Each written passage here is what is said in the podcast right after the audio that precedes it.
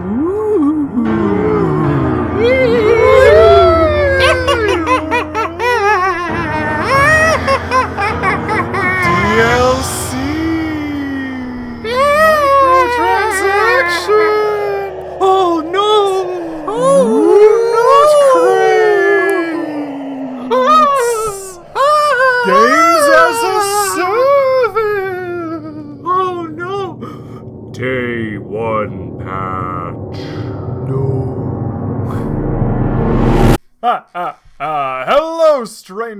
the internet, skulking about the graveyard with manic grins and poorly applied gothic makeup. Welcome to a very special episode of Nitwick, the podcast about friends, living or dead, and video games. The time of darkness is upon us, and so is a spooktacular. Sit, listen, hear talk of the darkest and chilliest tales of games past. My name is Andrew Fasciano, and fun fact this Halloween my costume will be Elite 1990s hacker! Woo! Whoa! I'm flailing my arms as I do this. Oh. It's getting oh. weird. Oh. Someone talk so I can stop flailing! Adam, wait, Drew. Yes! What is what's your hacker name? Uh, Crimson Override! Now please, I keep flailing my arms and I need to stop! Just put it down. Okay. All right. Yeah, Adam, you got it. As Zach has already said, my name is Adam. Oh. you know it was twice. I said your name twice. I know. Uh, my name is Adam, and fun fact for this Halloween, as I've done for the past mm, three or four Halloweens, Oh. I will once again be a, be assuming the form of the Wizard King. Yes! Yes. The Wizard King. What is the a wizard great king? and mighty Wizard King. May he forever rule in the realms of Halloween. Yes. Thank you, thank you, thank you. Yes, yes, yes. Ah, and that, that's about it. That's what I'm gonna. Sorry. Uh, just a short short description of the Wizard King, Adam. Maybe maybe Oh, want to Wizard. King is he is part wizard, part king, all Wizard King. Uh, it's essentially a robe, a hat, a staff, and and a sword, all enchanted Oh, with the man. greatest of magics. Now, some may say, Adam, that looks an awful lot like a Mickey Mouse uh, costume that you happen to just have a staff and sword, but that's just not true. I stole them from the uh, Wizard's Apprentice, the Sorcerer's Oh. Apprentice. Oh. Oh. Oh, I- I, didn't I know never that knew. origin story whatsoever. Yeah, That's I didn't even know. I didn't even know there was one. I thought you just sort of like reached into your closet and grabbed all those props. Uh, so the actual the actual backstory of this costume was uh, in college. I was a CA for a while, and part of being a CA is we have to put on these events. And so my mom, being the ever present like event planner, said, "This is literally as I'm getting ready to go to college for that year." She's like, "Here, take all these things." Like, mom, what am I gonna need? Like a robe, a wizard's hat, like all this stuff for? She says, "Oh, I don't know. You might need it for an event." And then that year, it uh, me and a bunch of my buddies wanted to go out trick or treating, and I didn't have a costume. But because I had all this stuff in my closet, I just kind of reached in and put everything on, and thus assumed the form of the Wizard King. That actually that reminds me of a story of like my freshman year where uh, my mom sent me a box that was just full of random Halloween supplies, and so I, I ended up going as um, Admiral Ackbar the Wizard. What? Did I had have an an Admiral ac- Ackbar mask, and I had a wizard robe. How did That's I not, good. How did I I, not see that? That seems beautiful and majestic, and I want it in my life. Yeah, um, there's pictures of it on Facebook if you'd like to look way deep in the archives. I'm gonna have Not to you, audience member. Deep down into You the can't stacks. see that. Yeah, no, don't. Hey, audience member, um, don't don't look at don't look at my Facebook unless I'm already friends with you. Then fair game. But if I'm not friends Even with you, then. don't don't go digging into into the deep archives. Just saying. But who are you, and what is your what is your fun fact? Hello there. My name is Zach, and uh, I'm not entirely certain what I'm gonna be for Halloween, but I had a really funny idea with a friend of mine, and mm-hmm. uh, I so I dress dress really preppy, And so mm-hmm. I was decided, mm-hmm. you know what? I will dress like a goth. and then my friend dresses really gothy. And so he would dress like a prep. I feel like I know exactly which which friend this is. I made a joke to him. I don't know if we're gonna do it, but I made it. It's out there. The joke is there. Do it. I think Goth Zach uh, would be very fun to see.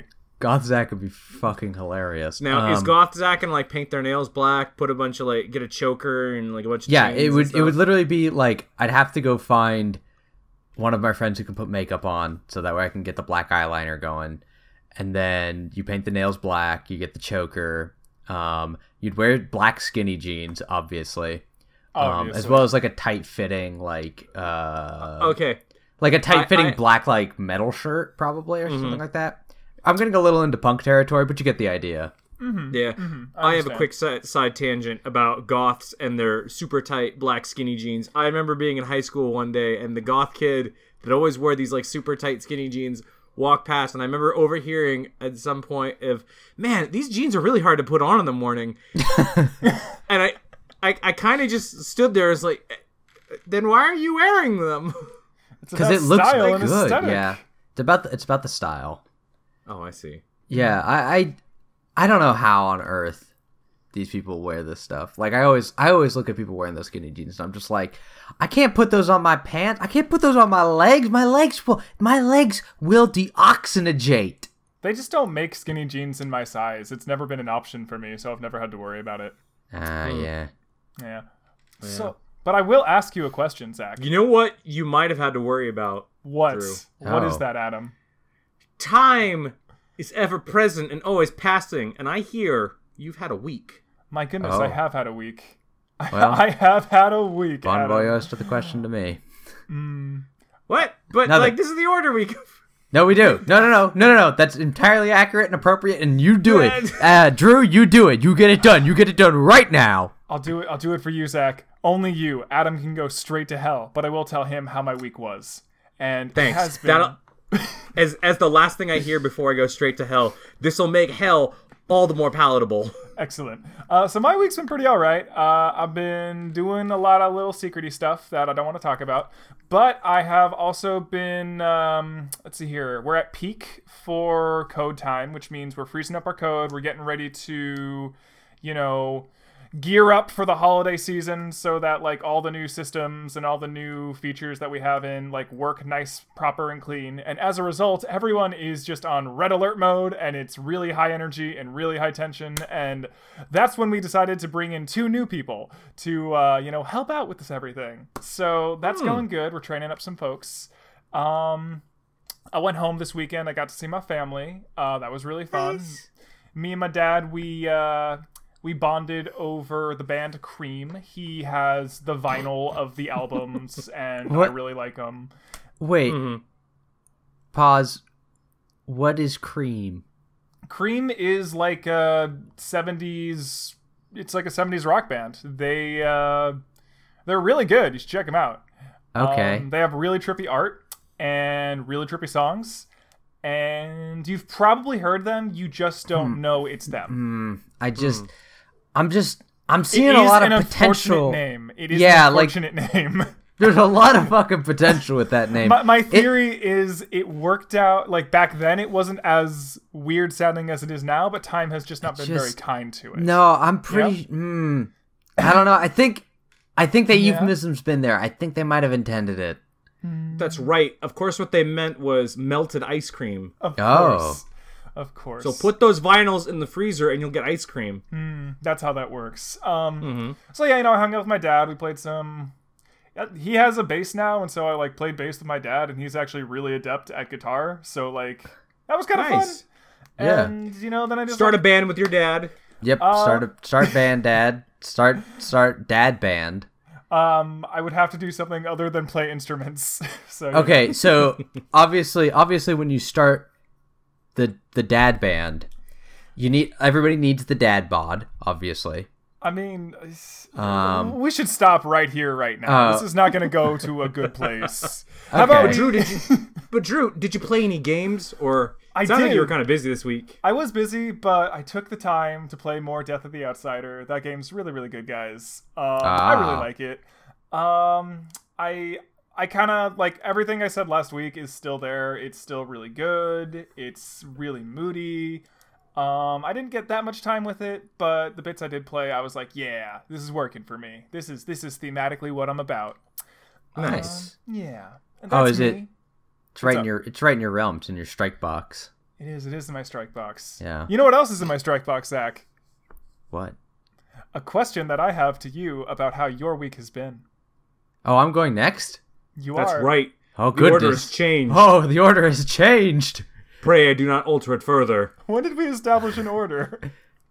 There's an I don't know. I There how was, many times am I of gonna say this? It's like it is you, Drew, and then it is Adam, then it's me. I always go last for some reason. Uh, But not this time. But not this because on this Halloween special, this podcast is haunted. Yes. That's right, Oh. listener. You're also haunted. Oh Everything's no! topsy turvy. Oh, I didn't want to haunt everybody. God. Too bad. Now tell me about your week before I also go straight to hell. Oh, um, hello everyone. Uh, I I had a decent week. Uh, what did I do? Oh goodness, because the last time we recorded was Thursday. Don't don't bring don't bring kayfabe. Just What? it was a week ago, guys. What is it was a kayfabe? week. Seven What is- days. Wait, hold up, hold up. What is kayfabe? yeah. what What, does is kayfabe? Kayfabe is a wrestling term for don't break the act, don't break the illusion, I didn't know. Um, well, don't I'm break gonna, kayfabe. I'm gonna bust the illusion in half. I think starting from Thursday, I I uh, what did I do over the weekend? Uh, nothing of value apparently, since I don't remember. Oh, never mind. Wait, did I talk about this? No. Okay. Um, so I don't know. I I visited my mom over the weekend, which is pretty cool. Um, and then I, in the same day, drove down to my uncle's place, and I ran Dungeons and Dragons for his kids. Yeah, Oh, how'd that go? Um, Now, hold So- on, before you begin, had they played this before? yeah. So my so my Oh, okay. uncle has been sort of like my uncle has made some pretty baller shit with uh with with uh just like he's made these like 3D like diorama kind of things. Ooh. um, that are like full dungeons, and he's even put little squares in there. Um, and they look super cool. I I think they're like the coolest shit. Um, and so he's been sort of like running D and D style stuff with his kids. It's mostly board game stuff, but they've been sort of like playing against each other. And so I just ran like a proper sort of dungeon with uh with my uncle and his two kids. And so uh his two kids they're they're like 10 and 11. So they weren't really like they weren't really like playing they, they were goofing. They were just, just were- all goof. they um, weren't optimizing their builds at all. So like so his son, who's the older, who's the 11 year old, um did not want to play with the team at all whatsoever. Like his entire intention was to just fuck with us. Just to like to fuck with his party. I like I didn't mind it so much because I was the game master and it didn't bug me. But like I could tell my uncle was just like, "No, we have to play as a team."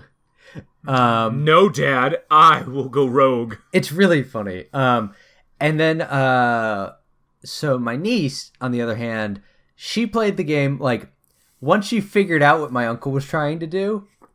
Uh, she was like, "All right, so we got to work as a team and work together."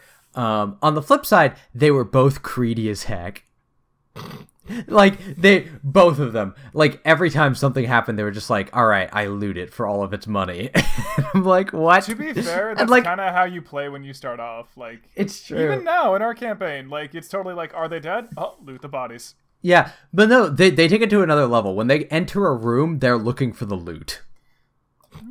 like they are genuinely searching for loot. You know, I gotta be Um, honest. That's kind of how I often play a couple of like RPGs and stuff, where I'll go into a room and like make a sweep, and like, all right, ignore the enemies, ignore anything. Is there treasure here? No. yeah, All right, I guess I'll deal with the puzzle or the uh the enemy. I mean, that's Yeah. kind of how I play Zelda. I think. Like, Yeah. treasure, treasure, treasure.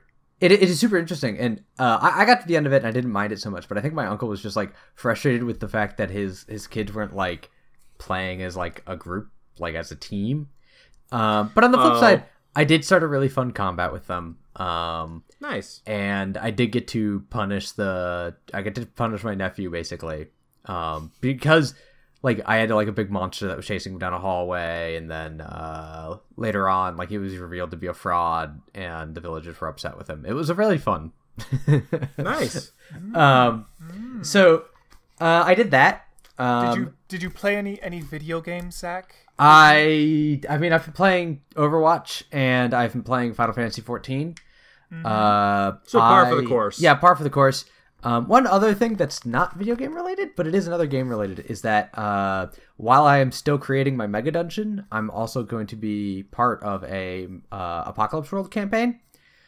Um, and I have most like we we needed to do the final character session tomorrow, but today like today and over the last few days I've been building the character and it's actually super fun because I got uh I got the guy who's gonna be the master of ceremonies is what they call it, the MC in Apocalypse World. Uh so the MC like I, I okayed a Waterworld style apocalypse Yeah. and let me tell you, let me let me tell you, it's oh I'm ready. Um So I think I've asked this so- before, but which one of you is going to be Kevin Costner? oh right. Uh, Zach, you Um, want to take that one? Do you want? I don't want to be think that it's hero? gonna be me. Um, I'm playing the driver, which means I have a boat, and that's my thing. Hmm. I have a boat. I own a boat, and I even. So I'm not even gonna uh, lie. I'm not even gonna lie. Let me tell you something. I got into doing this. I literally wrote up three different outfits this character could be wearing. this is for his evening wear. This Yeah. is casual wear. I love how I have learned all about your like your fashion abilities in games. Like I didn't know it was like such a thing for you. I make it a thing. I started making it. It really became a thing when I started playing 14. But uh, uh, sorry, Final Fantasy 14. But uh, I am doing. Give me a second. So, so the character. So the one consistent part of the outfit for that character is that the character is always wearing aviators. No matter the outfit, always must be wearing aviators. Even at night, is he just Oh, yeah. that cool? You have Yes, to wear your character is just that sunglasses cool. at night, dude. Um, you have to. and like and like the other outfits basically like the first one has like a like a, a basically like a pilot's jacket and then the second outfit has like uh has a hawaiian t-shirt that's sort of like buttoned halfway down like hmm. So you went from a bomber's jacket to Magnum PI to to what's the third outfit? the third one is basically a bathing suit with like one of those like uh, loose jackets sort of like clothy jackets oh, I see. Hmm. yeah hmm. it's Okay. Yeah, no, it is. It is a character that I'm like super excited to play because I'm literally I'm gonna like try and find a cigarette or something, and just like continuously just be like, I'm the cool dude. My goodness. You smoke this cigarette. Oh no, you've contracted the uh, the plague, lung cancer. Good job, man. No, Oh dear. Well, well, that sounds All right. great, Zach. that that was Adam? a lot, and I ate up a lot of time. Adam, how about your week? Why my week was splendiferous. Ooh, Um, that's that's good. I think. That's good, that's an improvement. um, let's see. Work related wise, uh, I think I mentioned this last time. I'm still working on. I'm still learning database stuff. Um, working in any kind of database, I am finding is to be very weird. I, I think I told my coworker working in a data like doing normal programming is you have a problem and you're looking for a solution kind of thing. Working with the database is I already have the solution. Now, what was the question I needed to ask it? Dude, that is a perfect way of describing it. That actually What? That's kind of how it works. Because it, you're writing queries for the database and stuff like that. Uh, So that's been fun. Um, I'm still doing my swimming. Uh, I, I'm uh, bleh, still doing my swimming stuff. Um, this morning I, I wasn't able to. So I, think I've mentioned this before. I, I set up a swim routine so I could try to build up to swimming a thousand butterfly, like just on a daily basis. And today was supposed to be day one of the first week of doing a thousand butterfly. After I've, you know, it's been like a month and I've been working up to this. Um, so I've had some really weird luck today uh, on this particular day of recording. So my morning started with me popping open, uh, popping open uh, Fire Emblem Heroes, Very and uh, uh, they have a new banner with a, with like a rare character on there. I was like, oh, you know, I get one free roll, kind of like you get a free loot box from Overwatch. And I I'm like, oh man, this character's really cool. I've wanted this character for a while. I, I hope I can roll her from the on this banner. Wouldn't you know it? I got her as the free pull for the day. It was like, Oh, dang. that's amazing. That's like the equivalent is like getting a legendary skin off the free loot box uh, Blizzard gives you. And it was like, this is amazing. Let me go check her stats. Oh, she has the best set of stats for her character. This is amazing. Ah, you did it By right. the way, speaking speaking of that, did you know no, I didn't. um, my first Halloween loot box from last year in Overwatch got me the uh, the Junkrat legendary skin. Ooh, nice. Yeah, Dr. it's pretty good. Junkenstein. Nice. I And think if- the first uh the first loot box I ever pulled for an event was the Christmas one. And in the first one that Blizzard gave me, I got the Zenyatta skin like immediately. It's like, Oh, This the, amazing. With the Nutcracker? You know- I have a sneaking suspicion that they do that on purpose. Then I actually don't think that's true because ever since then I've only gotten blues and whites out of the free one. Well, no, I think it's it's your very first loot box, the free first free loot box you get for like a special occasion. You're gonna automatically get a legendary because they really want you to have a legendary Mm. to start. There you go. Maybe I don't think that's true. Maybe But I don't know. so the point the point of that little story about Fire Emblem Heroes is one, I got this character and I'm really excited. The other part was is I used up all of my luck for today because as I said today was supposed to be my fir- my first day of my big final push on my swim routine and I go to the gym, none of the swim lanes are open Ah, And crap. and um, I have to split lane with somebody. So I'm looking across the pool and I'm saying, okay, that guy I don't want to share a lane with because the last time I did, he just hogged the whole lane and was a jackass. Uh, I don't want to share with that with that lady because she's old and swims so slow and so zigzaggy that I kept I kept having to dodge her and didn't actually swim that much. I'll pick this old timer over here. He might he he should be fine, right? Mm-hmm. wrong. I, I don't know why, but like he was just he was really slow, and I, I'm not trying to say, be mean, but it was like, bro, I kind of got to get around you. But today was kind of eh because at some point I was trying to do a butterfly, and he just like clipped me in the arm with his Oh, arm as he was doing his jeez. stroke. That sucks, was like- dude. Old timer, you basically just punched me in the arm. I'm done with you. I'm leaving. So I left. And then I, in frustration, I went and got a breakfast sandwich and then spilled a bunch of sauce on my shirt. Aww. And then I was stuck in traffic all day. Aww. But I got Oh. that character. you used up all your luck for that character. I know. Uh, I do it again in a second. um, game wise, so Fire Emblem stuff was happening. Um, I think I gave an update on Cuphead. Cuphead is still fun. Uh, I finally made it to Zone Three. Boy, is that game not shitting around in that part? Ooh. Those bosses are mean. They're mean. Like, I think I've actually reached the point where I think there might be too much going on at one time. Oh dear, is it a bullet hell at this point? A bullet hell platformer? an Irish accent on it, kind of. I don't know. It's, Um, it's what I did. well, is it a bullet hell or not? Ah, it's not a bullet hell at all. Yeah, Uh, it's no. not a bullet hell. No, it's not a bullet hell. It's just like there's so so one of the bosses is this pirate ship, and I'll make this really quick. One at any point in time, this this pirate is on his ship. There's this crane moving back and forth that will occasionally drop down on you that you have to keep track of. The pirate can summon a bunch of his little animal helpers and they can shoot stuff at you. He has a gun that he can shoot, and about a quarter, like three quarters of the way through the fight, the ship re- uh, starts shooting at these giant cannonballs at you. So there's like four or five different sources of projectiles. It's like, stop, stop, this is too much. Uh, sounds kind of cool, to be honest with you. Oh, it's really cool. It's actually a really cool boss fight. Like it is it, visually, it's a cool boss fight. Trying to get this through with uh, get through it on one health. No, I no, see. no. This is mean. I see. Uh, but I think that's about it for video games and stuff for me. Well, is there anything else you'd like to tell us about your week, Adam? Anything? Anything at all? Hmm. Well, now. now that I've heard about everybody's weeks, I'm going straight to hell. Well, before Oh. you do that, Adam, perhaps you can join us in. Uh, no! Oh no. I wanted him to stick around to join us in celebrating the Halloween spirit, but I guess he's dead. Yeah, I guess he's gone. Ooh, guys, Oh! guys, Oh, what?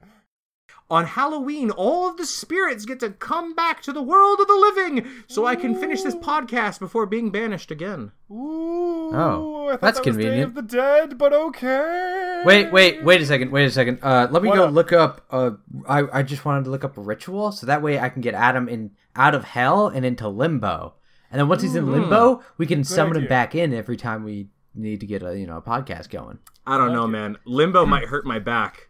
But let's start this.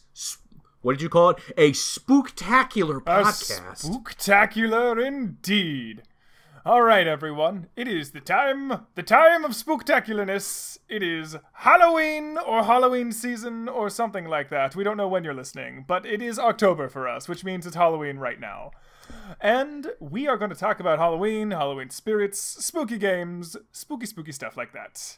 And so the first question we have is Do you guys even like Halloween? And if you do, what is your favorite part about it? Why do you even Um, enjoy celebrating the damn thing? I think we had a conversation like, what was your favorite holiday, and all three of us were saying like, we really like Halloween.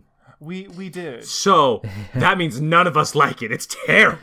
Oh yeah, it's the worst. No, I I like Halloween a lot. It's very fun. What's your favorite Um, part, Adam, of my this spooky favorite- time? Oh, geez, my favorite part.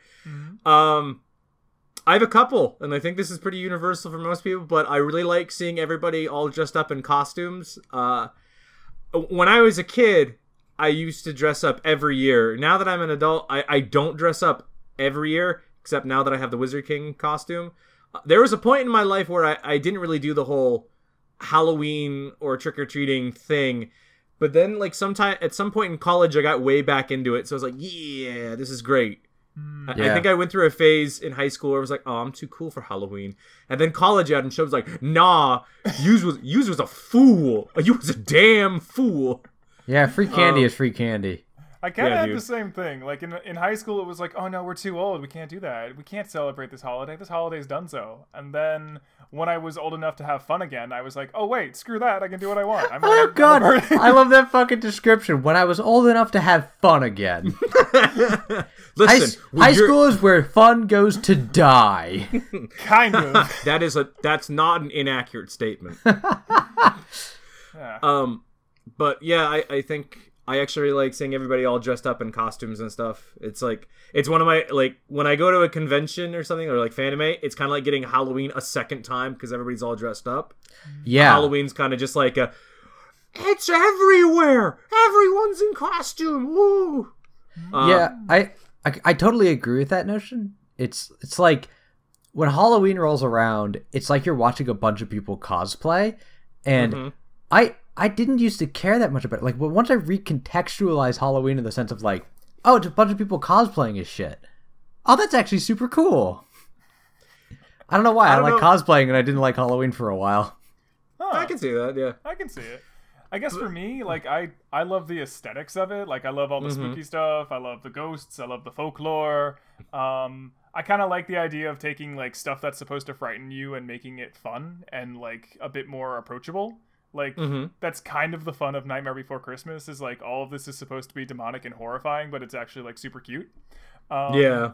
and you know it's just it's like a good conglomeration of like random like cool little mythoses and things coming together and i guess the costuming part i don't know like i'll, I'll put on costumes but it's never my highlight i guess i just really like the theme of the, the theme of the season the spirit if you would I always liked how it, like the thing about Halloween is it like I think everybody's like in the mood to get scared and everybody's like ready to have kind of a fun time being scared. Like everybody mm-hmm. kind of is like, "Oh man, something spooky scary is going to happen this Halloween. I'm looking forward to it. What's going to scare the shit out of me?" Mm-hmm. Versus like any other time of the year it's like, "All right, this was a bit I wasn't expecting this at all." Mm-hmm. Um, So I I, I think people have a lot more fun with that kind of yeah, thing. and I, I agree with that, and I think like uh, of the two like fall holidays, which one is Thanksgiving and the other one is is Halloween. Um, I think I like I I always have a mind for like history and mythology, and I love that kind of stuff. Halloween has always felt more like the genuine like harvest hol not even a harvest, but sort of like it feels like the more appropriate fall holiday. Mhm. Um, you you have Thanksgiving, which is sort of emulating a uh, a, a harvest day, but I don't know. I always I've always ended up associating it closer with Halloween than I have with uh with Thanksgiving. Just That's interesting. I, I always kind of had the opposite. Like like Halloween, you know, of course, doesn't fall was always an autumn thing. Uh, but I guess I could see that because it, it just kind of like is more. It's it's got more of the mythology shit, and I love Yeah. mythology shit. That's why I like Halloween. There you go. there you go. You've answered. You've all answered the first question. Uh, Wonderful. look at I, I. I was also gonna say like. I think the other reason that people like, I think the reason, like, one of the main reasons that Halloween's also really universally loved, i i- it's not just like the costumes uh, and the candy and all that. Though the candy's really, really good. I got a question for you guys. What Oh, kind of candy boy. bar is your favorite? That should have been our. Fun Oh, fact. jeez, Uh, shit. Um, either Rolos, Rolos are amazing. that's good. Those good. Um, or I gotta go with the Milky Way. Ooh, Those are that's good the way to go. That's the way to go. I'm a Milky Yeah. Way man. Or, Uh, or uh, Twix if I'm feeling antsy. Oh yeah, Drew, you and I are on the same wavelength. Twix my are good. favorite, my favorite always Twix. In fact, uh, when we went um, trick or treating in college around like the the like the downtown area, it would always be like at the end we'd come back like, all right, who's ready to start trading for Twix? Twix was the hot Oh, commodity. Like everybody would be trading candy, but it'd be on like you know the gold standard. This would be on the Twix standard of like mm, this is worth about three or four Twix. Oh my god. This How, is you people built the fucking economy out of Twixes. Hey, did, did you guys have the dad tax where like your dad came by and took like 10% of your candy because whatever? Uh, when I was a kid, yes. When I was in college, no, that would be weird. I, think you live in an oppressive dictatorship. yeah. Oh no. Um, I, I w- no, we had the thing of my parents would always buy a ton of candy to hand out, but then we'd never hand all of it out, so it just kind of mysteriously vanished. Like, mom and dad, I know for a fact we have a bowl of candy somewhere here in this Yeah. house. So, um, Where is it? so I lived, and Drew, Drew probably can also attest to this. Like, I lived on some hills, and Drew, I believe, also grew up on some hills. I, I lived on a Um, hill. I lived on a hill. yeah. 45 degree So- angle. So Drew is, lived on a fucking hill. I've driven up that. and was like, dude, fuck walking up this thing. yeah, it, it's a monster. But uh, but like, I also lived on a hill that was not as bad, but it was still pretty bad. Um, and my mom would always buy candy for Halloween because my mom gets really into Halloween. Like my mom and my uncle both super get into Halloween. Halloween. Like I was over at my uncle's place and he had like he had props set up everywhere and he's doing the uh he's doing like a haunted house for his kid's school. Nice. Um so so my mom would be like ready to go and there'd be awesome stuff every Halloween. It's probably maybe this is maybe one of the reasons why I like Halloween nowadays. But uh the problem was we lived on a hill. Nobody was coming to our house. so we would get to the end of Halloween, we'd all go trick or treating, we get back, and there'd still be just a giant pile of candy in the bowl. Yeah, being on a hill would probably save your candy a bit. Yeah, it does. Uh, what I was gonna say before I got distracted on candy is I, I think like the reason a lot of people, one of the reasons people really like Halloween is because you can kind of unabashedly like just show off how much you like a thing. I, don't know how, how to describe it other than like sometimes people seem a little bit more like conservative, like oh I don't really want to be, I don't want people to know I'm really into this thing. But on Halloween, you could just like put on a costume of it. And it's like oh you're into this thing, like yeah, because because I'm wearing this costume and stuff like that. So I don't know. Like Halloween isn't just like I feel like Halloween hasn't become just like spirits and like spooky stuff. It's just kind of like all right, if you're into any kind of thing, just go nuts. Today is essentially free cosplay day. Yeah, exactly. Like, and that's why I love it. It is free cosplay day, and that way I can go to Halloween stuff and be like, check out all those people in their cosplays. Hmm. But yeah, yeah. Yeah. That's cool. Well then, Wow. guys, this is a video game podcast. So the follow-up question is what games get you in the holiday spirit for Halloween? What are your Halloween games, my friends? Okay, so the two games that um, I most associate with Halloween, and the the ones that kind of get me into the Halloween spirit. Um, the first one is Costume Quest, which is a lovely game by Double Fine Studios. It is literally about children and Halloween. Um, it is literally Yeah, about do it. yeah, it, it is about children dressing up, getting cool superpowers, and trick or treating. Like it is the quintessential like Halloween uh game. Uh, and so it, it like if if I ever play it, I always feel like it's fall again and it's time for Halloween. Nice. Uh, nice. And the second one is uh, Crypt of the NecroDancer, Yes. which is That's a good one. it's a very fun game. It is very it's it's got this sort of like lighthearted spooky vibe, which is what I always describe to Halloween. So Can you? Because Crypt of the NecroDancer is kind of Oh. an indie title. Give a quick Yeah. like, summary of what that is. yeah, yeah, yeah. Um, so Crypt of the NecroDancer is a roguelike, um, where you sort of like move and you sort of you, you move using the arrow keys, um, and you sort of like pick up power ups and you can press buttons and fight monsters. But the twist is that all of the monsters are uh, tied, like they all move at a specific rate, like at a specific time and a specific rate. And they have a bunch of music that's blaring, so all of the monsters are always in time with the music. Mm-hmm. Um, and so you'll be going through this, and and like if you move in time with the music as well, you end up like I don't think they give you a strict advantage, but it's it's good to like be in the rhythm with the music, and you end up getting into that space anyways. Like it is a really fun game to play. Um, it's I'm really bad at it, but it is it is super cool to just sort of like jump down and then just sort of like jump with the beat and all that stuff. I don't know. It is hmm. cool music game, spooky. I love it. It's it's my Halloween. If you have if you have no rhythm, you are dead in that game. oh yeah, no, I I have no rhythm, so I'm occasionally just like, why aren't I moving? This is bullshit. oh right, okay. So so your movement is tied to the music. I I believe so. Okay, cool. Um, I, I guess I'm just good enough to move in the game. like I never I never had a problem with it. Zach has the maddest of skills. I mean, apparently, I'm good at the rhythm, You got rhythm, son. You which got is rhythm. why it's really weird. I'm super terrible at DDR. Well, really? Oh, yeah. man. I tell you. Maybe it's I a lack of spirits. Maybe it's a lack of spooky. Eh, yeah, maybe. Adam, Adam, man. Uh, is it, is it my turn now? I think it's your turn, man. No, it's not your turn. It's Oh, Drew's no. turn. Ha! Oh, oh. No, no, it's your turn, Adam. Don't worry about it. Yes, Uh, finally. Sombra, why? it. What? Um, oh, because I think he. Never mind. There was a joke that happened. Nah, yeah. Uh, games that put me in the Halloween spirit. Um, when I, I usually if I if I want to get in the Halloween spirit, um, I'll think I'll play like Devil May Cry one. I think that would happen because one year me and my buddy Thomas, uh, were over at my house and we went trick or treating around the neighborhood, and then we stayed up watching spooky movies, and then we played Devil May Cry one all night. So oh. that game always reminds me of Halloween. Adam, you had the best friends. That's that's you doing Halloween right. I'm That Yeah, I was, don't know. That was pretty fun. How did you find all these friends, Adam? I, I, don't need to know. I need to know, Adam. You need to tell me know. your secrets, Adam. Tell me I your find- secrets. Fine. My secret is I find them on the streets and say we're gonna be buds, and then they turn out great.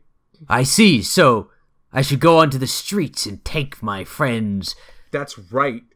If you are also going on the streets you, and wanted to be in the Halloween mood, um, actually, I, re- I was thinking about this. Games that get kind of get me in the Halloween mood. Uh, I can only think of like a bunch of recent games.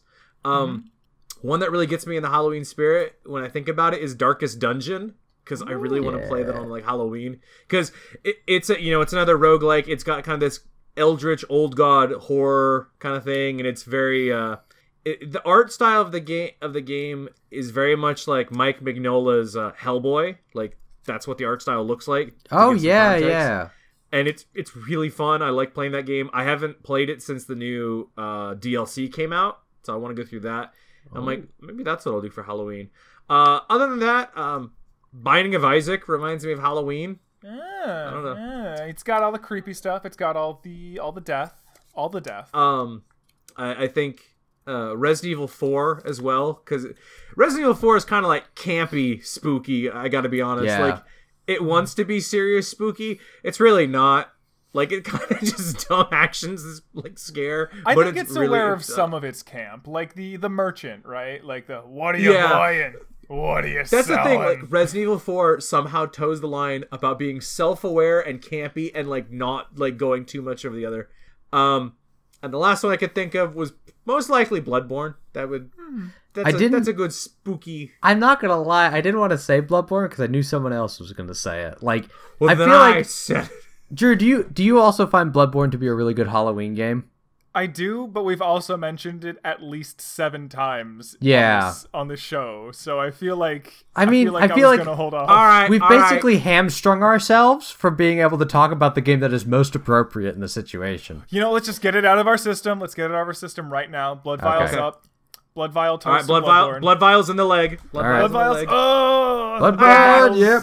Uh, But yeah, uh, there's our mandatory like. I mean, I'm gonna bring it up later.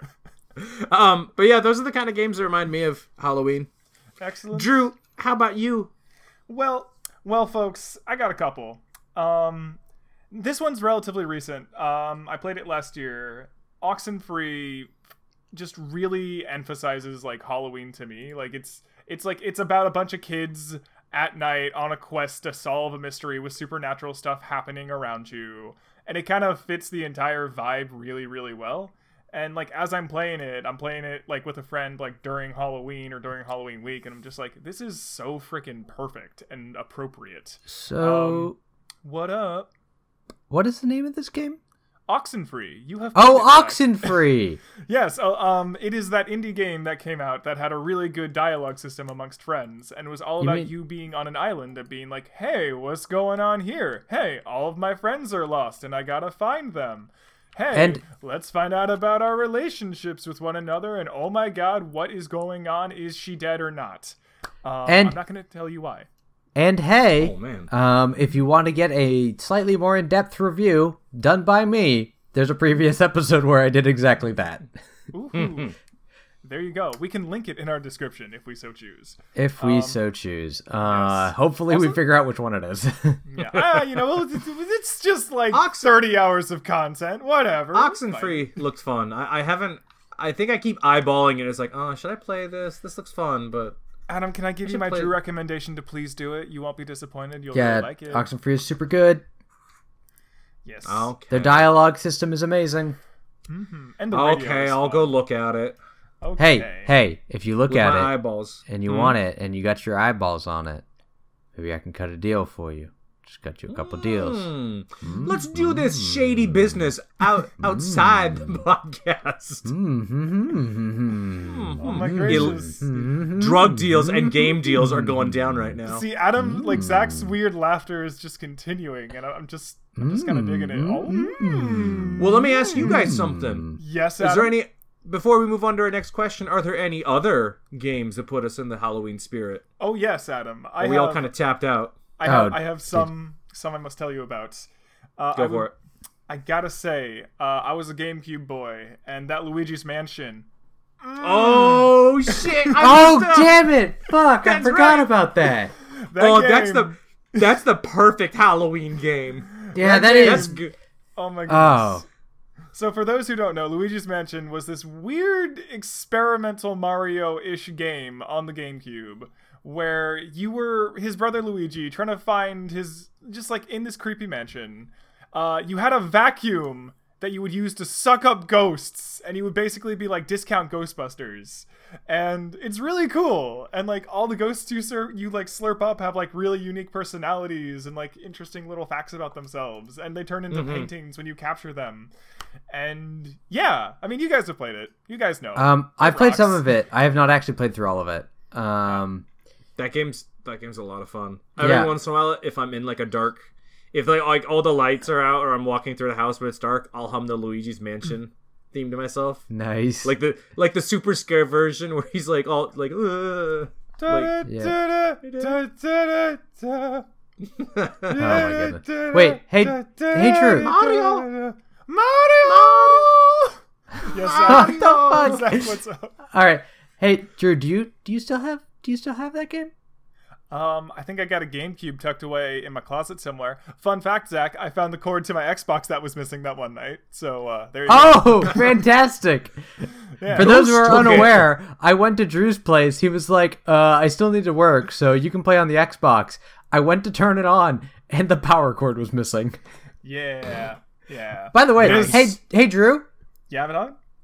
I'm almost positive my uh, water bottle's in your car. It is. I've seen it. You should go pick it up.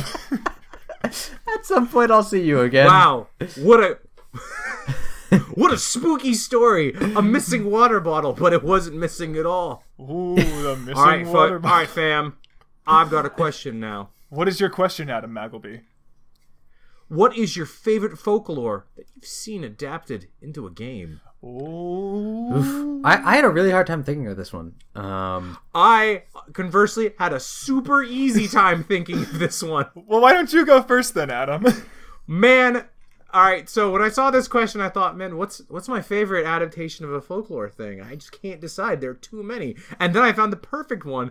It's Castlevania Oh. because it's literally like take every folklore monster or anything, just just smash it all into one game. Just see what it's like. Yo, I want some Frankenstein. We got Frankenstein's monster, but what about werewolves? You better believe we got werewolves.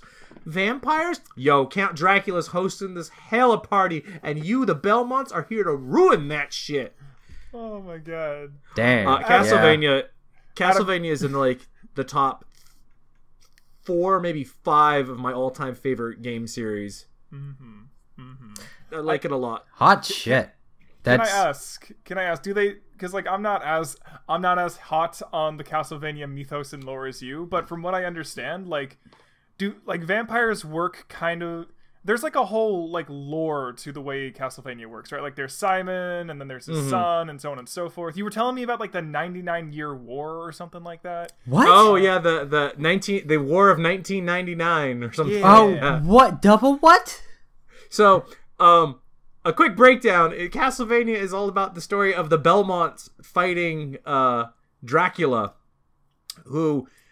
uh, This is something I actually didn't know for the longest time. The Castlevania series is technically, technically, a sequel to the Bram Stoker's novel. What? Really? Um, yes. oh wait, uh, there was a there was a there were Belmonts in the uh, Bram Stoker novel, novel, right? Uh, uh, no, no, I think it was like no, no, it wasn't the Belmonts, but they take a lot of the events and things of the Bram of the Bram Stoker's novel, and they use that as like, oh yeah, he was totally here in this place, and this Helsing and this Van Helsing guy killed him. He was an honorary Belmont or something like that. It's like, all right, hold up. What? Um, so that's I forget exactly which parts of it, but I do remember that parts of the Bram Stoker's novel are of Dracula are canon to the Castlevania series, and it's got this really long running history and lore behind it. And in my knowledge, vampires have never been more OP than they have been in Castlevania, where it's like, can you do this thing? Of course they can do this thing, and they did it already. Don't be stupid. Are they still uh like averse to to daylight? Will daylight still like wreck them? Do they still have Yes. like okay? So Okay. they they're still adverse to daylight, but at some point Dracula can just be like, "Yeah, it's it's eternal night, whatever. I don't care." So it's like okay. Yeah. that's so that's not really a weakness because as soon as they show up, it's just eternal night. Hmm, So That's kind of OP. I'm not gonna lie. it's a bit much. yeah, a bit I much. mean, I I got that impression. I I saw the Castlevania anime, and like Dracula gets mad and just decides to like summon a bunch of demons and like wreck an entire city. So I wasn't Yeah, sure what the limitations were. You know I what need to That start getting myself for the course. involved in I this see. fucking series. You really should. It's really Yeah. good. But yeah, uh, when I think folklore adapted into a game, Dracula in Castlevania, and then all of like every monster just showing up is pretty much my favorite. Nice, nice. Okay.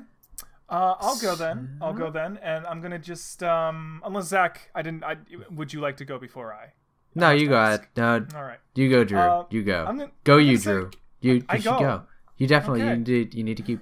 There you go. I'm you gotta go. doing it. You got it. I'm you doing it now. I'm doing it now. You- So I'm gonna say what you guys are all thinking.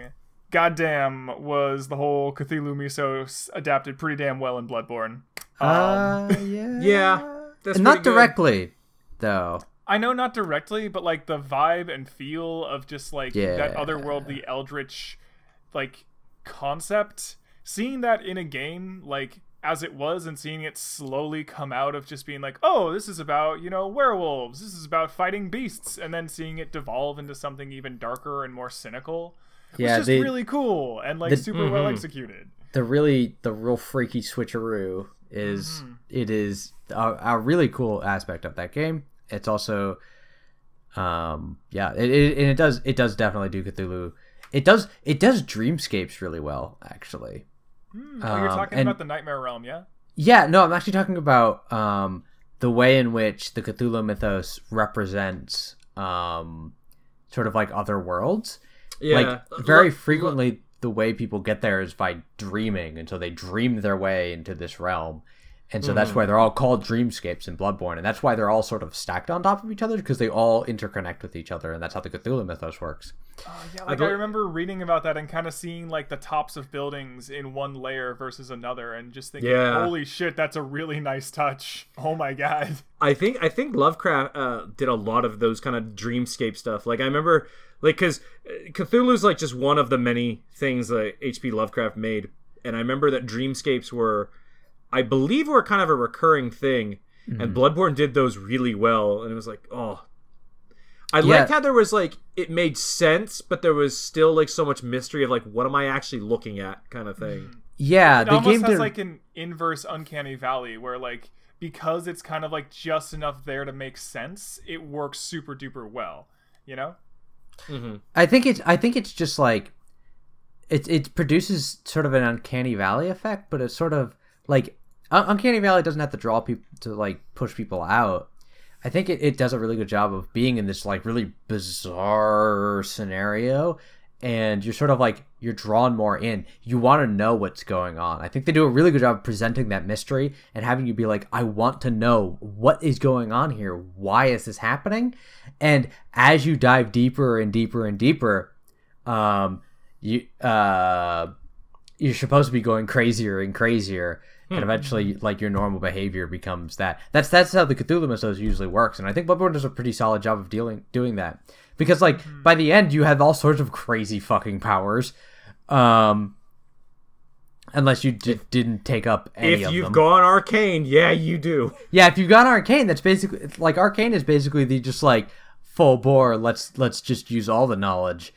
I Um, feel so I feel a little ripped off because like I went full skill, so like I didn't get any arcane. I was like, screw that shit. I don't want to. I don't want to waste my time. Oh man, you should. Yeah, I went like, dude, like all you need is twenty arcane, and suddenly you have access to a bunch of random bullshit like tentacles.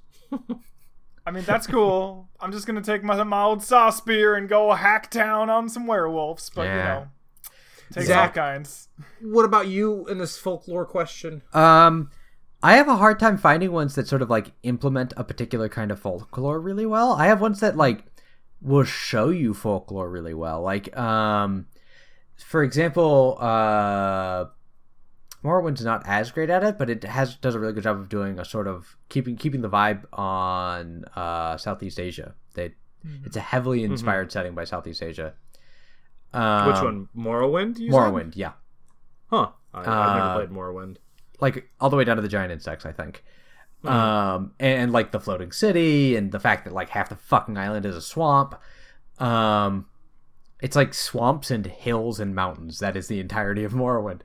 Um but uh i I think in terms of like mythology um i learned a lot from smt games persona series mostly is that they just have all of these fucking random mythos characters that show up. That's Um, that's. Mm, and usually the the final boss for for three four and five are direct allusions to mythological things um Ah, and we've reached the point where we're talking about P5 and we stopped immediately. yeah um so, even on this, so the Day about- of Spirits. yeah even on Spirit us away from even on today the day of spirits so persona 3 is about uh nyx which is the embodiment of death Hey, hey, hey, hey! what did you not get to the end of p3 No, I didn't! oh Shit! spoiling shit on this podcast! okay wait did you get to the end of p4 Uh, Let's just not but- spoil things for anyone. Okay, let's just not do no more that. spoilers about Let's just not do Persona that. Here, here. Spirit you know of what? spoilers I have, is gone.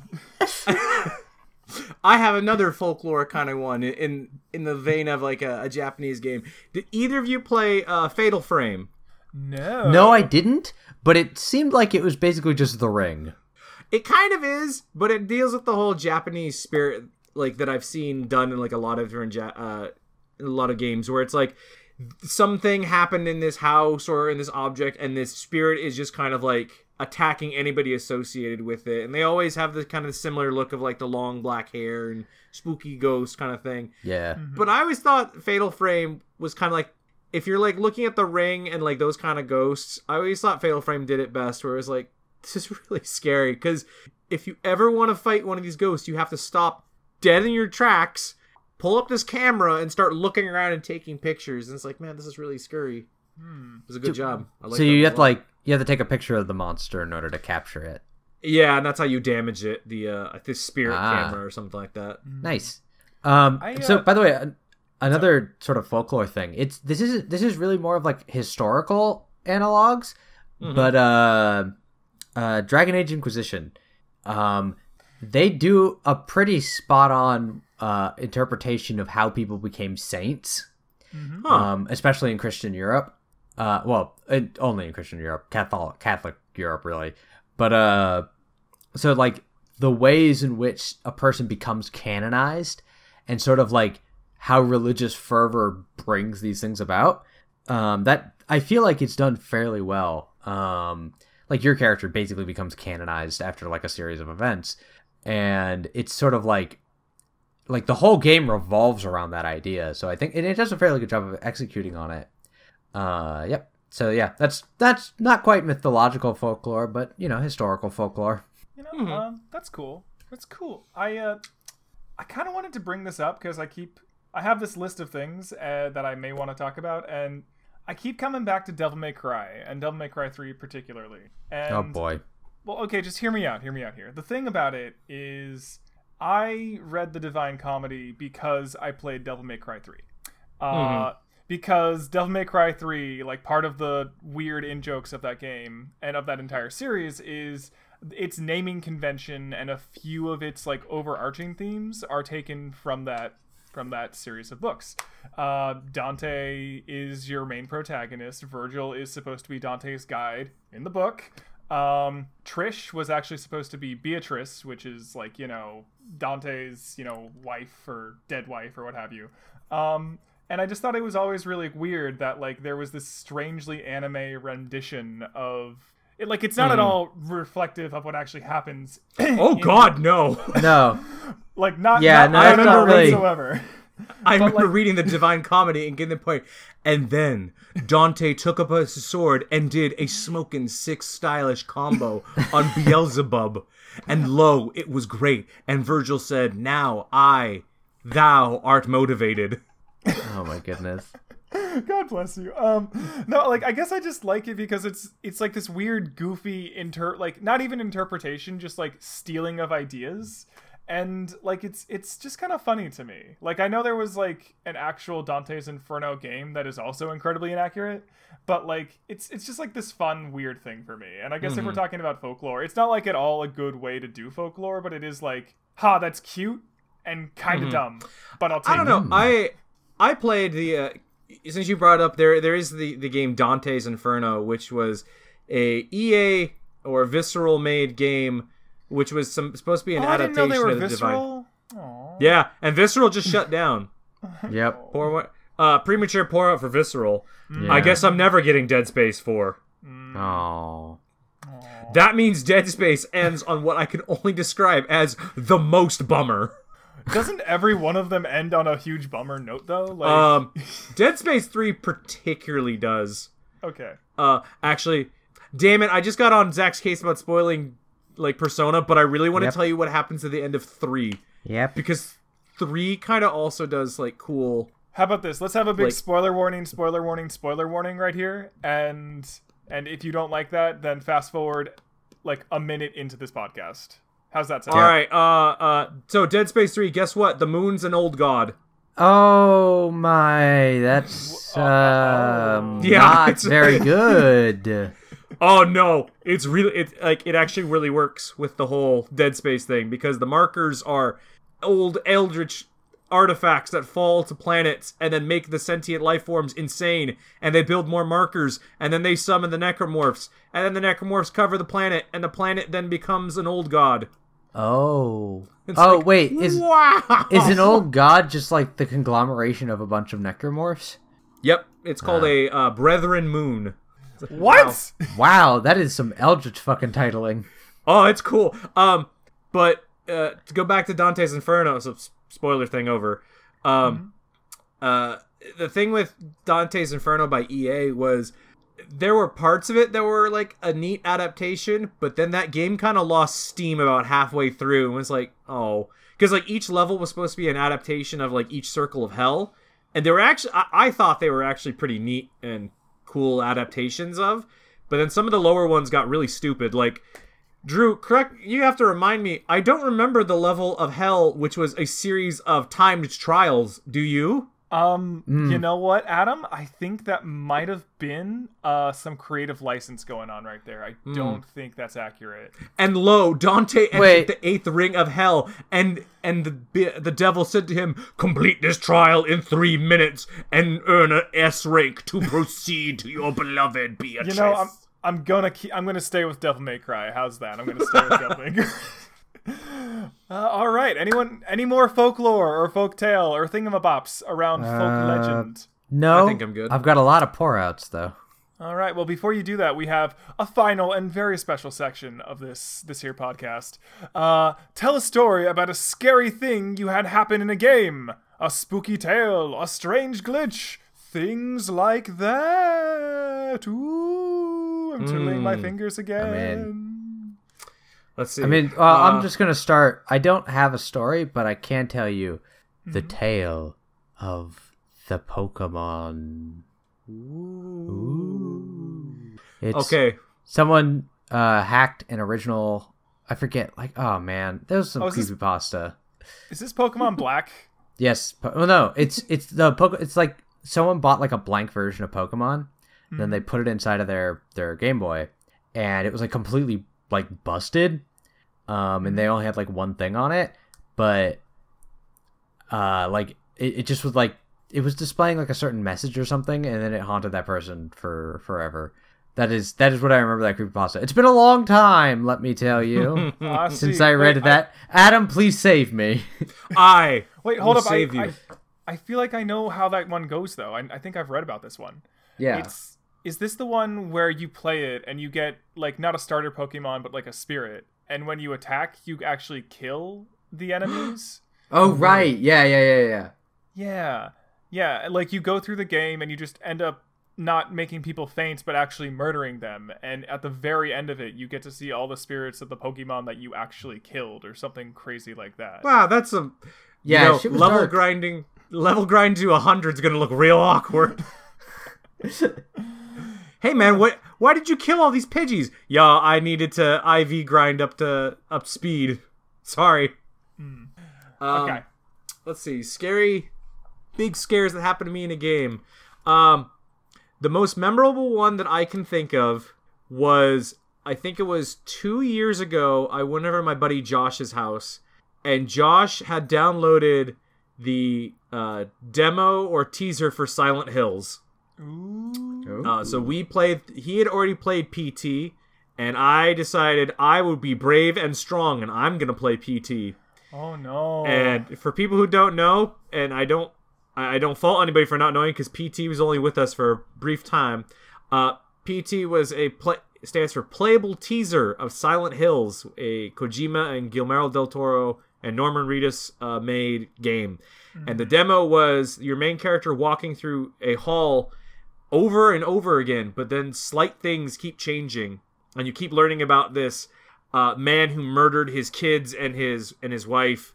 Um, so I was playing the playing through this part of the game, and I reached the section where all of the lights had gone out in the hall. So it's very it's very dark. You can barely see anything, and I'm walking around, and at some point I enter the I enter the hallway and I'm walking, and all of a sudden I hear a voice that's uh, uh that was like, "Don't don't look at me, just don't look at me," over and over and over again, and I was, you know, it, it's like really nerve wracking, and it sounds like it's coming from around the corner, right? Mm-hmm. And it just, you know, and she, it's very sad, and then it stops. I'm like, wow, that was really creepy. Uh, and I walk forward a little bit, and there was like this big, like loud bang, and I was like, that that doesn't sound good. I turn my character around, and all of a sudden, the dead spirit like rushes me, knocks me on the ground, and this is all in first person, and it's just there and like breaks the character's neck or something. Whoa! And it happened all at once that this is the one time a game has literally made me jump and like shout like ah! and I remember sitting there, my heart was pounding so hard it hurt. It was like I'm, so- I'm so- oh man, that was the most fun I had to that thing. I eventually did finish it, uh, but I remember that scare getting me real bad. Yeah, damn. Dang, dang, dude. Yeah, that game looked freaking terrifying. I kind of, I, I wish they could have gotten to make it, but Uh, such is life. Such I is life. I still have PT on my PS4. I uh, before they removed it for the PSN, I downloaded it and have like a never been played copy of PT on my PS4. Don't you ever delete that thing. I want to play it myself. No, I gotta like archive it, but I have to figure out how to reset the save data so you can play it multiple times. I see. I see. All right. Well, I guess I guess it might be my turn then. Um, let's see here. I I don't really have a spooky story. I do have a weird glitch that ended up happening to me one time that was always kind of fun. Um, so this is the tale of the glitch. So I was playing Sonic Adventure 2 as I tend to do, and for some reason the disc I had got all scratched up over time because I was like a dumb kid, and something happened with the textures in that game on a particular level, like every 10 times I played it, where they would all get swapped out of control. Oh So- god. so like what was what would usually happen is I would be in this pyramid pyramid cave and you know you're going through like you've got these walls, you've got like all this like, you know, kind of like goofy dumb hieroglyphs. And in the glitch mode that I would just randomly get, um those would be replaced with giant murals of Shadow and Rouge and other like avatar characters. Like all the enemies' textures would get switched around. Like even the flames would have some weird, goofy texture on them. Oh god. Oh my god. so like as a kid, I didn't understand that textures had swapped. I thought I had stumbled upon like some weird like hidden version of the level and like I lost my mind. I was like going through conspiracy theories if I had discovered something. What does this mean? What does the fact that there's a giant Eggman picture over here mean? Like like I I'm, ima- I'm imagining young Drew with like the cork board with like pictures and thread going, What does it mean? okay, here's the thing. Like, I have a lot of sympathy for like folks of the Sonic fan community because like I remember being like, "Holy shit, there's something secret here that I don't get. I need to analyze the hell out of this while it's still on my cart on my disc." Because like if I would reload it, then it would go away, and I would have to like tinker and reload and reload, and eventually it would pop up, and I was like, "Ah, what is happening?" Like it really just like ah, it was fun. It was a fun glitch. As an adult, I recognized the textures were just getting swapped by an off by one error, but like in the moment, it was pretty fun. At the time, kind of enjoyed it. you were being fucking haunted. uh, Possessed. Possessed. Let's see. I, I have another spooky story. Um, this wasn't so much a like a scare that happened. Well, it kind of is. Uh, when I was younger and I got my N64, I remember being super super scared of going into Dodongo's cavern to the point Uh. where um it actually stopped me from progressing for maybe a month Whoa. kind of deal. I think you've talked about this a bit, but please I, elaborate. I think I I think I talked about it in the music one because like it's really the music that did it. So at this point in the game, all I've done is I I went and beat we beat the Deku tree, and I I completed the castle bit, and all of that is in the happy daylight. Everything's good to go kind of thing. Um, and then you get to Dodongo's cavern, and it is the first place in this game which is in a like dark cave. There's lava, like you can hear lava bubbling the whole time. There's like this ominous echoing sound. There's these um Uh, the Dodongos in those games at the time scared the shit out of me because they looked like like they were just these big dinosaurs that like could walk at you and you couldn't stop them at all. Um, I later found out yes, you can stop them. They're actually incredibly easy to stop. Um, but that whole level scared me, and I ended up.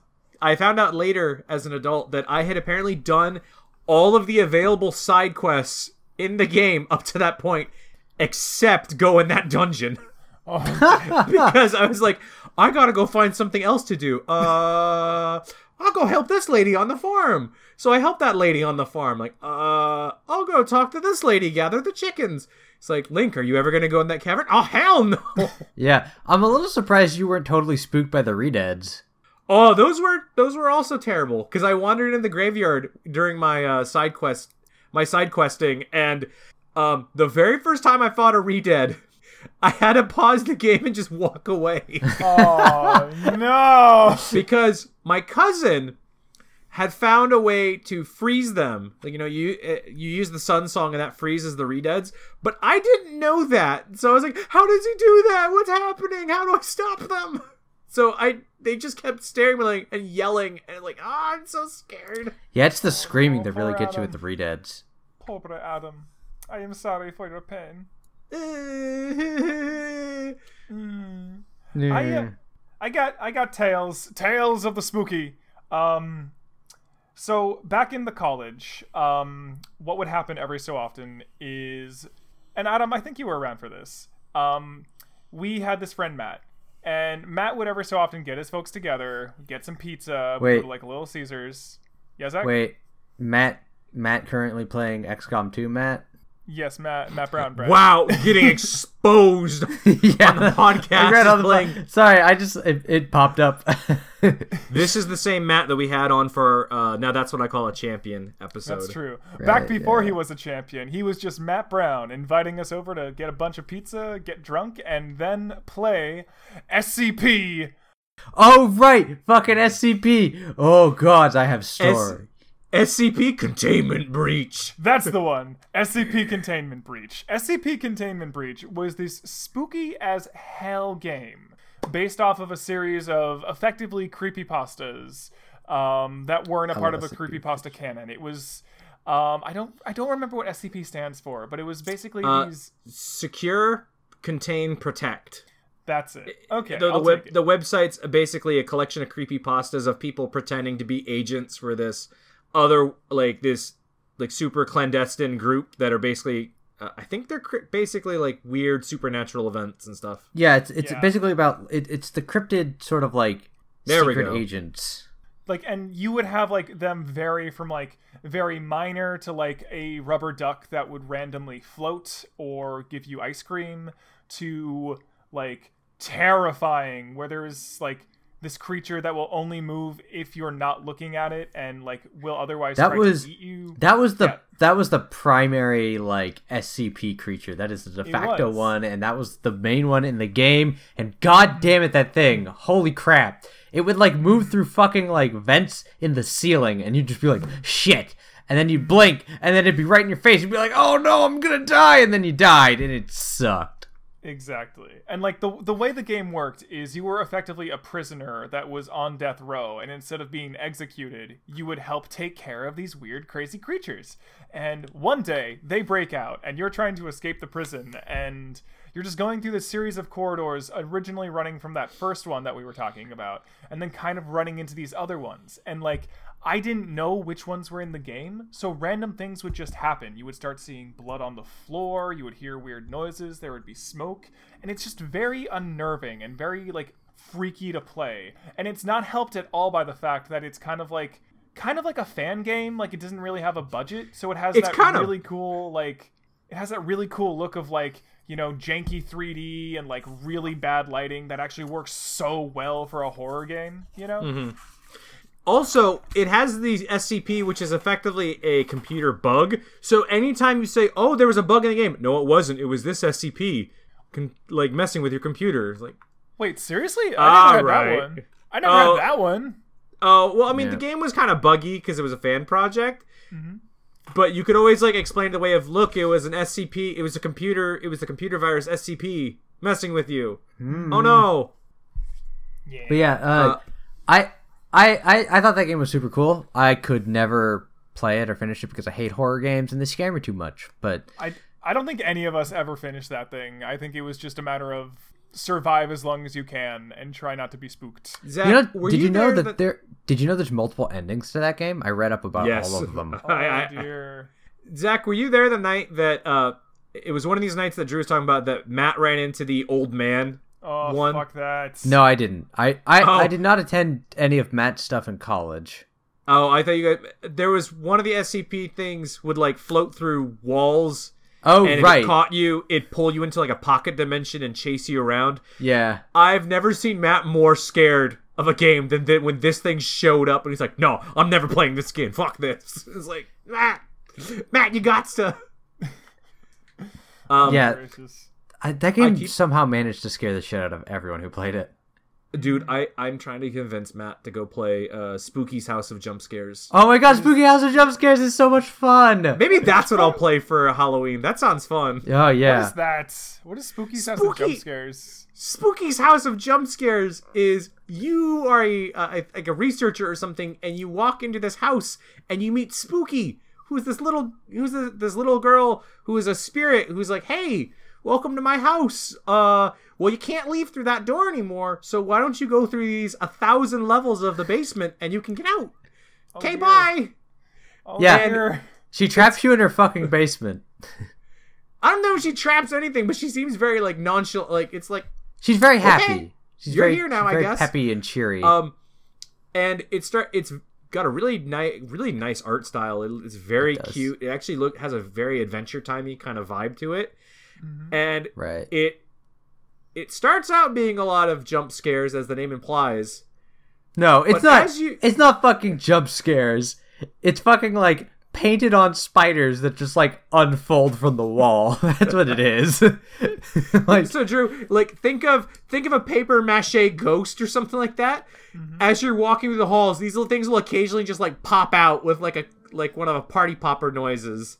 Like, meh. like it totally spooks you in the moment, but then you look at it and you're like, I feel fucking stupid for being scared by this. That's Uh, awesome. But the more you play it, and the deeper you get down, the actual really like it at some points turns into just a Silent Hill game. Yeah, oh, I see. yeah, like the walls turn to blood and gore. Like monsters will start chasing you. Like the game just gets scarier and scarier, like genuinely scarier and scarier further down you get. Which makes it even worse when those stupid fucking paper mache spiders come up again and you're still fucking spooked by them. I think the oh, best dear. part, one of the best parts of that is the the original like little paper mache ghosts and stuff like that. When they show up, they're very cartoony looking. The more powerful the monster gets, the more realistic its art style looks. Oh, wow, I never even got that far. So if you get down to like the la- the very like last enemy in the game, he has an almost like uh, it's still not hyper realistic, but it, it's way more realistic than like anything else in the game, and it's just this is very creepy. I, I'm gonna look this the fuck up. Excuse me. but yeah, that's those are my scary stories. Uh, I see. I see. Well, I feel like we've had a lot of scary stories. Unless anyone's got any itching ones, it might be time for Design Club. What do you say? What do you say? Is it time? I'm ready. I'm ready, coach. Put me in. Okay, here's here's your task. Here's your task, lad. If you want to really take home the gold for this year's Spooktacular, uh, I have say Okay, I'm like ready. Okay, to win the gold for this year's Spooktacular, you have to make a haunted house based around a scary game. Wah ha ha ha ha. I'm not gonna lie, I kind of want to just do Spooky's House of Jump Scares. Mm, well, you can't. Actually, you could. I will say this: a haunted house that you could like walk around and be in, made after like. Uh, okay, so I'm gonna just I'm gonna ask the limitations. Is this like assuming I had infinite wealth? I could just make this as spooky and scary as I wanted? Yes, infinite wealth. Because No, hold That- up, you have the wealth of a Marvel movie. shit, fam, I could do anything. um, you could make a very like a pretty good sized spooky's house of jump scares, and it'd be pretty scary. Uh, I'm just not sure how you do the infinite floors kind of bit. Yeah, or the no, 1000 that's floors. that's not really possible. you'd have to like rent out a skyscraper or something and like just say like, Oh my God. okay, start at the top. Uh, go. The only way down, the only way out is at the bottom. Go. Oh my god, wait, no, that'd be fucking perfect.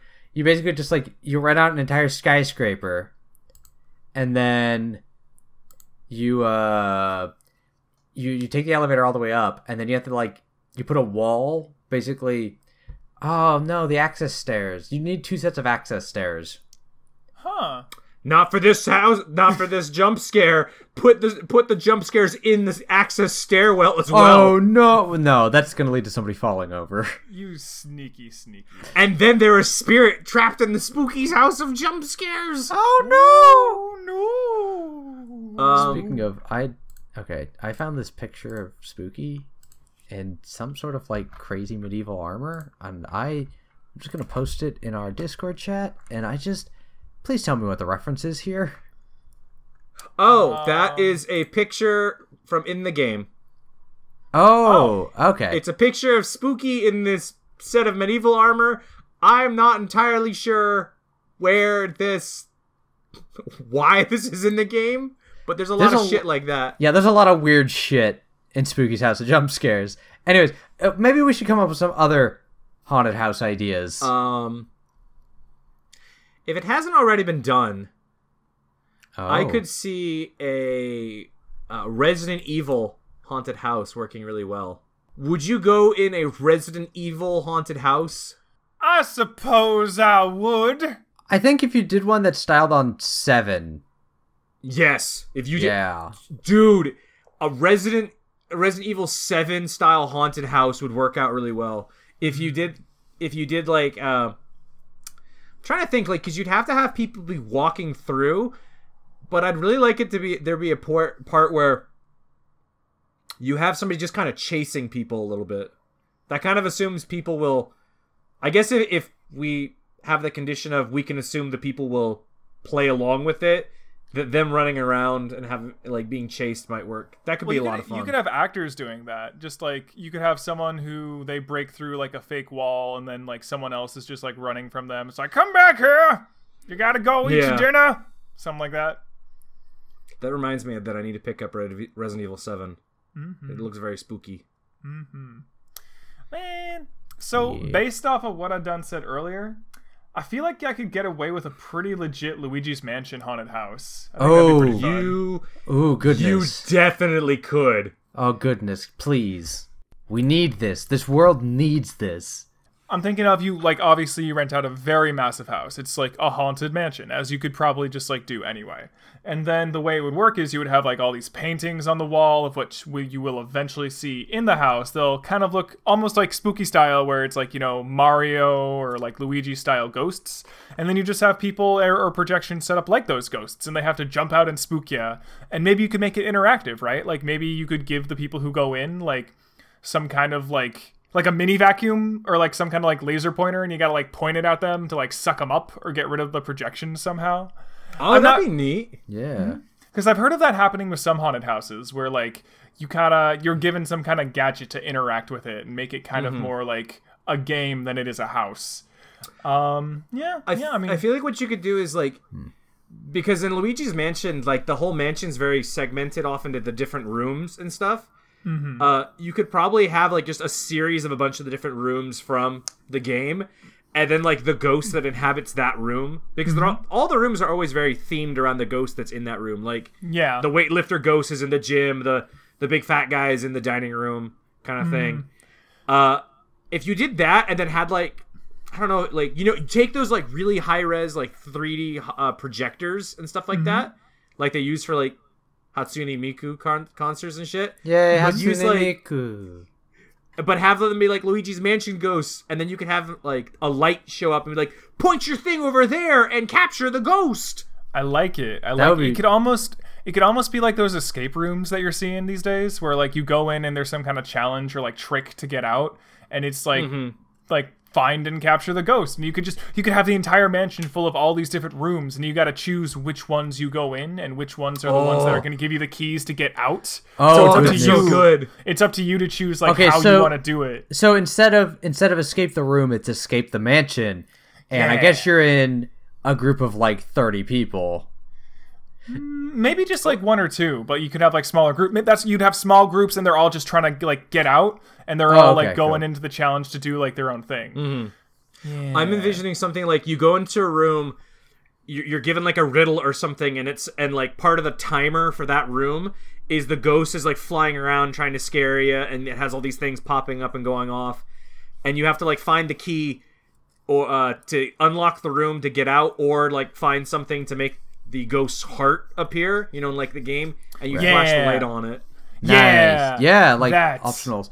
And oh, right, you could also do something like uh every each room is a sort of a s an escape the room and uh, collecting the heart is how you get out of the mansion. But you could always just cheap out and get like the key so you can just escape the room. Mm-hmm. And I guess if you don't escape the room in time, they kick you out because you got destroyed if by you- the ghost. And if you get that cash money at the end, you can get a mansion. Ooh. Well, no, at the idea? end, based off of how well you did and how many hearts or keys you got, you can get a really big like f- like uh, mansion picture, or you get a little tiny mansion picture, so you can kind of like grade yourself. I like this idea a lot, and I hope it exists sometime in the future.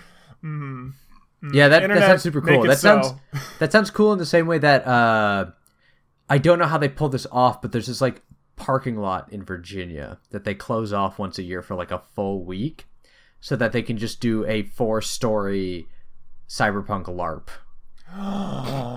That's pretty cool. Yeah, that rocks. right?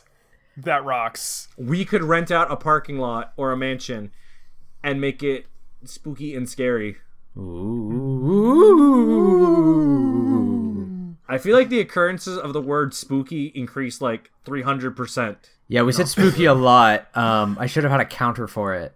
Uh, I didn't expect it, and I think it, it might have it might have it might have started elsewhere, but it definitely went up when I started talking about Spooky's House jump scares. that's what did it. Well, guys, do we have anything more for our design club? I, I'm quite happy with our design club. I think we have some wonderful haunted houses to create. Oh, yes. I think it is now time for some toasts and pour outs. And I've got a toast. I'd like to toast to Pumpkin Hill and the sweet, Yeah. sweet beat of that pumpkin themed level and all of its goofy craziness. So I, I got a toast for that. I got a toast for that level. Um, I have a toast for all of the crazy Halloween specials that appear around this time of year. Because I like watching those in, on TV and stuff. Those are fun. Mm-hmm. I had a pour out for something that I can't remember. I What was it? Visceral? No, no. it, it was a pour out for Visceral. Also, a pour out for Silent Hills. Oh, You were taken from us too early. oh, in its man. prime. Well, in that in that case, I'm I'm gonna do a pour out for Christian mythology. Um, Christian mythology in video games. Um, you're frequently done incredibly poorly. Note Darksiders. Note Dante's Inferno. There you go. What? but Darksiders is exactly how it was written in the Bible. It's like, in addition, as of recently, I'm gonna do a pour out for um, the Lord of the Rings universe. I'm sorry. Oh, I'm sorry, Shadow of out of Shadow of Mordor and Shadow of War exist. I'm really, really sorry. Aw. Well, I think. Oh, you know, I got I got one more one more toast. One more toast. Um, so I want to toast to those crazy ghosts in Metroid Prime, the uh, Chozo ghosts. They are dude, very fuck them. spooky. They are very scary. You can only see them with a certain visor, and they were the worst when I was a child. They have this terrifying cry that goes off when you enter a room with them, and ooh, they were nasty. the music the music in the room goes nuts and it's usually dark and it's like man man fuck this room Fuck this world. all right. Now before i now that i go straight back to hell actually zach Oh How wait, we- shit. how we doing on that whole uh Yeah, so getting me out of um, hell? And I got- I, I've got i'd like to be greedy for a second. Can i be back in this world not just in limbo? Okay, so the way in which this this arcane ritual is going to work is um, I'm going to perform the initial ritual that'll get you into limbo, and then I'm Uh-huh. gonna have to I'm gonna have to make I'm gonna have to make a kind of golem. all right We will handle this off off the podcast. But to Okay, start the ritual, I'm gonna need a lesson of the day. Of course. Um, hey there, everybody. It's time now for the lesson of the day. Today's lesson is when an arcane ritual asks you for goat's blood, make sure not to use not to use cat's blood or dog's blood. Make sure to use goat's blood. Not sheep's blood. Sheep's blood is not right. Goat's blood. And That's the lesson of the day. Thanks, everybody. Hmm, well, that'll get us started. Listeners, to make our ritual work, leave a review, send us a message. You can contact us at teamnitwick at gmail.com. That's team N-I-T-W-I-C at gmail.com. This week's music was done by Pro Leader. He's super great. We'll be back next week for more shenanigans, and we hope to hear you and see you then. And until then, have a spooky, happy Halloween! Happy. Halloween! Happy Halloween! Happy Halloween! Happy Halloween! I'm not afraid of.